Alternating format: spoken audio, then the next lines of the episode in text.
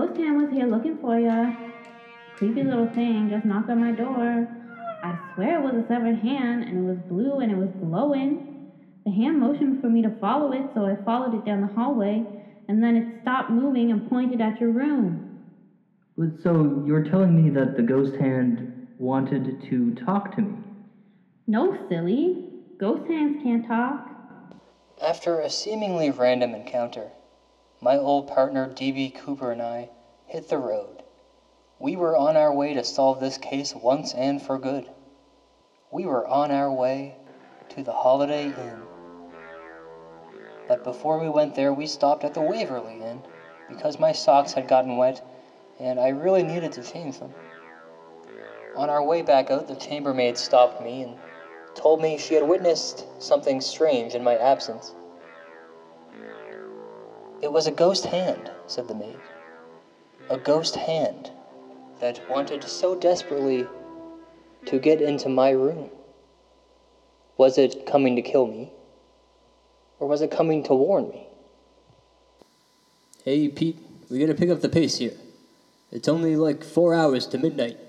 Well, three and a half, I guess. Okay, you're right, DB. Let's forget about the ghost hand for now and keep moving forward. All right, you big old lug. So here I am, standing in the middle of DB's hotel room. The walls are covered with newspaper clippings from the murders, dating back to the very first victim in 1895. From the look of the room, it's like DB has been cooped up in here for months, obsessing over the case. There are crime scene files stacked up in neat, organized piles, covering almost the entire surface area of the room. The chalkboard is full of charts and maps and swirly lines that only DB can understand. So I turned on my trusty recorder and listened. According to all the extensive research I've done here, the Pit Ripper can only be stopped by one thing. It's the amulet, Pete. The Emerald Amulet. Why? Because it belonged to his mother, and he needs it back so uh, he can rest in peace. Not that he deserves it. The problem is, this here amulet is locked away in an ancient tomb, ten feet below the earth. Nobody knows how to open this tomb, so I've been reading the Necronomicon, and it says that if I hum the tune of the wildebeest womb, then the spell will be temporarily broken. Capiche? Bada bing, those tomb doors will open up and we'll be we'll go inside and get that amulet in there. But hey, let me level with you here, Cracker Jack. This ain't gonna be easy, because there's gonna be goblins down there. Okay, I'm going to stop the story here because this is the perfect place to take a break, rewind, and learn more about the true history of this mysterious legendary man named Treat Williams, also known as D.B. Cooper.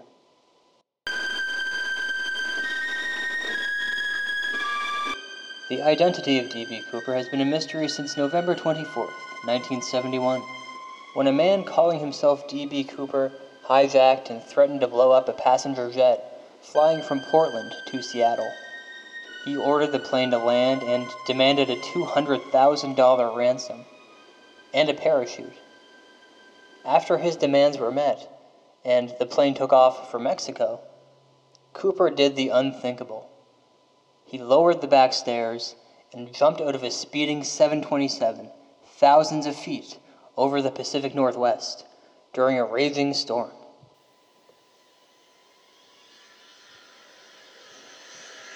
The man disappeared, and despite a massive manhunt, they never caught him. Since that day, D.B. Cooper has become somewhat of a folk hero. Iconic, even. Hell, they made a movie about him. In 1971, D.B. Cooper jumped from a 727 with $200,000 of the airline's money. Baby, it's me, I'm back. To some, he was an outlaw. It's great, Dad. It was great. To others, a hero. I'm famous now. But to all of us, he's still the one that got away. The Pursuit of D.B. Cooper. Rated PG. Now playing at a theater near you. This is one of those big cases, perhaps even the big case, where the FBI did not get their man. To this day, D.B. Cooper has never been identified by anyone. Except me.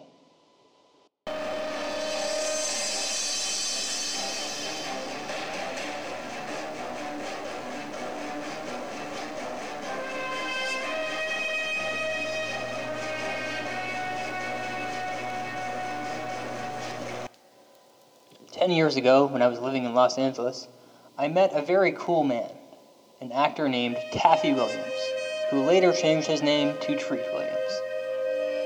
We almost instantly became friends, and we had a lot in common.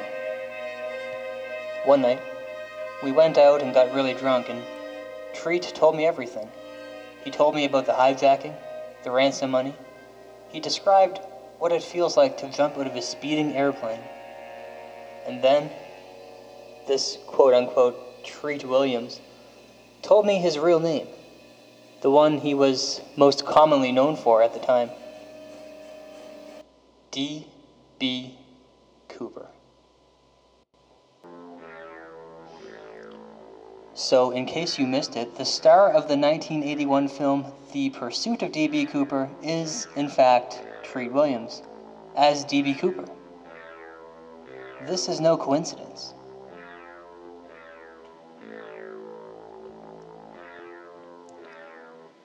Once or twice over the course of our friendship, DB talked about how hard it was to be a struggling actor in LA. He really needed some money to pay off his gambling debts, so he hijacked that plane and he took the ransom money and used it to dig himself out of the gutter. He also used it to pay for facial reconstructive surgery. From that point on, DB has been doing quite well for himself, living as Treat Williams, the actor, the father, the lover. It didn't take long for everything to work out perfectly for him. His big dream was to one day play himself in a Hollywood movie, and that dream came true in 1981 when The Pursuit of D.B. Cooper premiered in cinemas all over the country.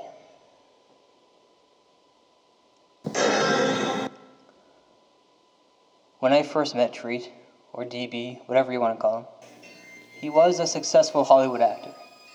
He was also, like me, keenly interested in all things paranormal. And it was at his ski house in Vermont one night where we drunkenly hatched a plan to start our own paranormal private detective agency. Hey, buddy, I'm really excited to be a paranormal detective. I'm excited to be a detective too. And I value our friendship, DB. Our friendship. Want to go skiing? I figure, hey, we're at my ski house in Vermont. Let's go ski. When in Rome. Touche, Petey. Touche. High five. We got to work fast on the project. DB Cooper invested a lot of his own money into it. We were doing well for the first three months. Solved a few missing person cases. We smoked a lot of cigarettes, and, well, we almost cracked open the Wolfman missing persons case of 1991. And I mean wide open. It was all over the news. For those who are unaware of the Wolfman MPC of 1991, here's a clip from our first day on the job. Come in. Hello, I'm looking for the Pete and Treat Detective Agency. You've got the right place. You a drinking man? No, Well, I am. I'm here because I'm worried about my brother. He's gone missing. And I think his girlfriend had something to do with it. Yeah, and why is that? Well, she hit the road a few days ago. No one can get in touch. My brother is an accountant. He, uh, well, he's also part wolf. Did you just say your brother was a wolf man? Yes, every time there's a full moon.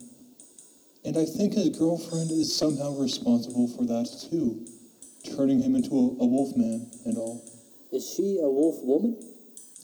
No, but I have it on good authority that she is friends with other wolf men. Tell us more about this girlfriend of his. What's her name? Janet Gallagher. She's a stand up comedian, so she's touring right now. And is she aware that her boyfriend has gone missing? I don't know. Like I said, I can't get in touch with her, but I do have this. My friend in Toronto saw one of her shows last night, and he recorded this video of a comedy routine she's doing on stage. Did you bring it? Yes, I have the tape here. Play it.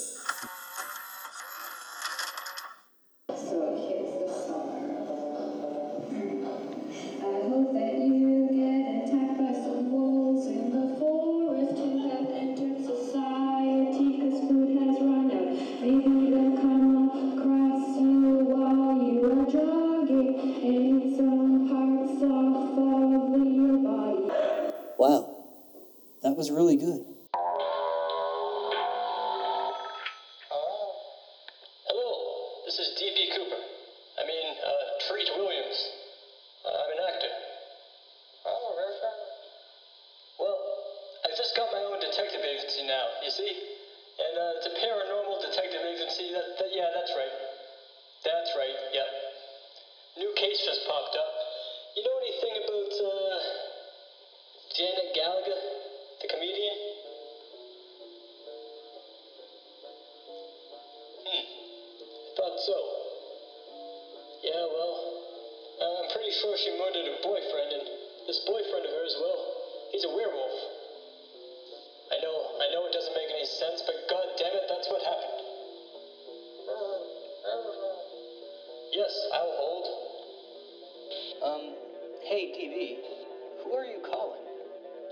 My mother. I haven't spoken to her in 25 years. We never did get around to solving that case. The wolf man was never found, and Janet moved to England.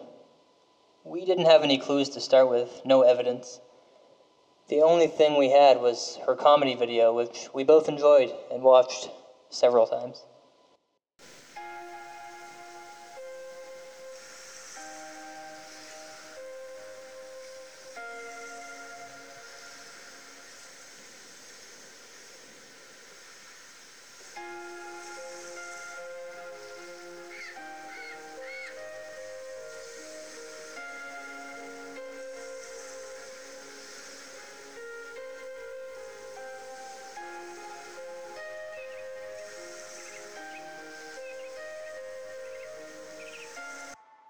Yes, sir.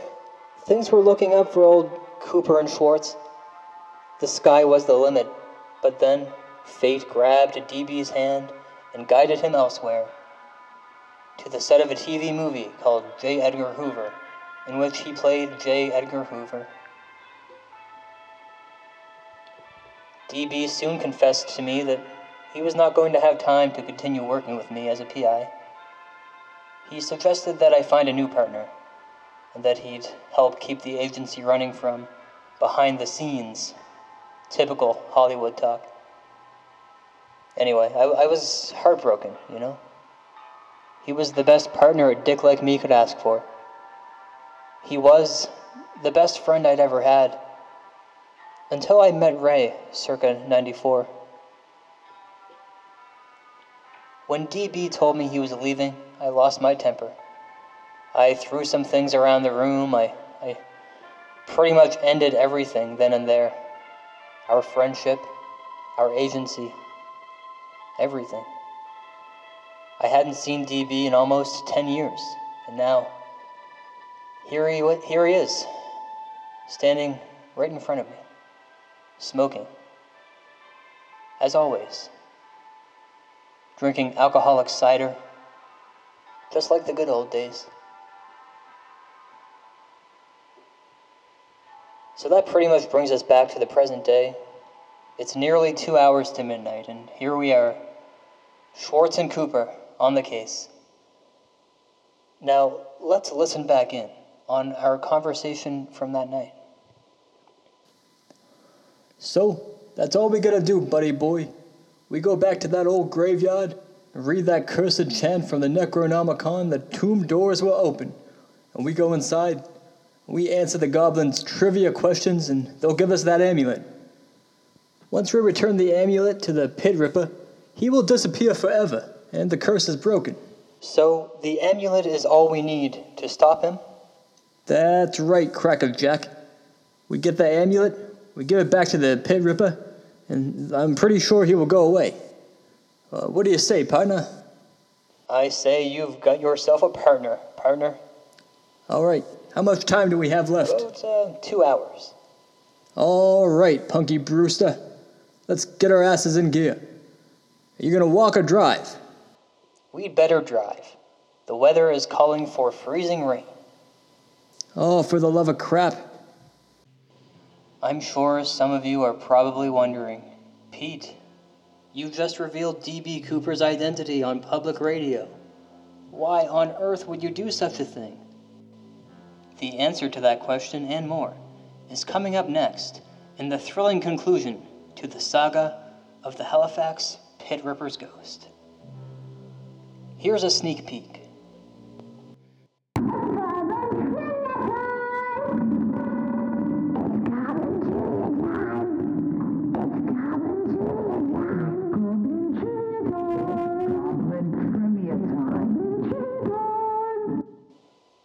This is Pete Schwartz signing off. Good night.